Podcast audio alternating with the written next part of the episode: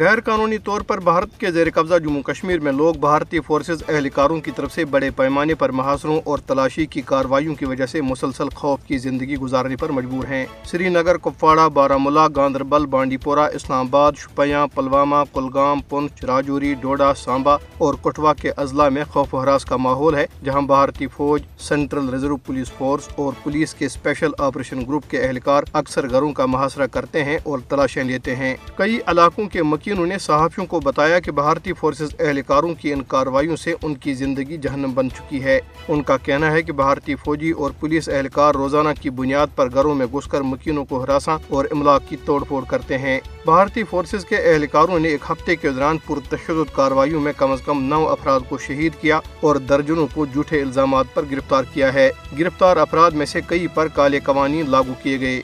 بھارت کے بدنام زمانہ تحقیقاتی ادارے این آئی اے نے بھارتی پیراملٹری فورس کے اہلکاروں کے ساتھ مل کر ضلع کشتواڑ کے علاقے مروا میں حریت کارکن ریاض احمد کے گھر پر چھاپا مارا۔ این آئی اے اور پیراملٹری فورس کے اہلکاروں نے حریت کارکن کے اہل خانہ کو ہراساں کیا اور اہم دستاویزات ضبط کر لی۔ کل جماعتی حریت کانفرنس کے وائس چیئرمین غلام احمد گلزار نے سری نگر میں اپنے ایک بیان میں کہا ہے کہ بھارت نے مقبوضہ جموں کشمیر کو ایک مقتل میں تبدیل کر دیا ہے، جہاں مادر وطن پر بھارت کے ناجائز قبضے کو چیلنج کرنے پر بھارتی فوجی بے گناہ کشمیریوں کا خون بہا رہے ہیں۔ انہوں نے کہا کہ حالیہ تین دنوں میں جعلی مقابلوں میں نو بے گناہ نوجوانوں کا قتل ظاہر کرتا ہے کہ بھارتی فوج منظم طریقے سے کشمیریوں کا قتل عام کر رہی ہے۔ حریت رہنما نے عالمی برادری سے اپیل کی کہ وہ اپنی مجرمانہ خاموشی ترک کرے اور مقبوضہ علاقے میں ہونے والے جرائم پر بھارت کو جواب دہ ٹھہرائے۔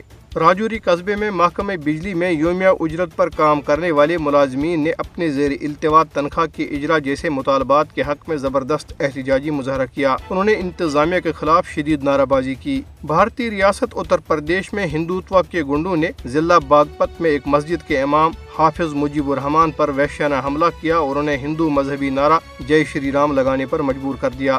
ایک اور چونکا دینے والی ویڈیو سامنے آئی ہے جس میں دیکھا جا سکتا ہے کہ ریاست مغربی بنگال کے ضلع مالدہ میں ہندو انتہا پسندوں کا ایک ہجوم دو خواتین کو برہنہ کر کے پریڈ کرواتا ہے اور انہیں مارتا پیٹتا ہے۔ اس سے قبل ریاست منی پور کے کانگ پوکی ضلع سے بھی اسی طرح کی ایک ویڈیو سوشل میڈیا پر وائرل ہوئی تھی۔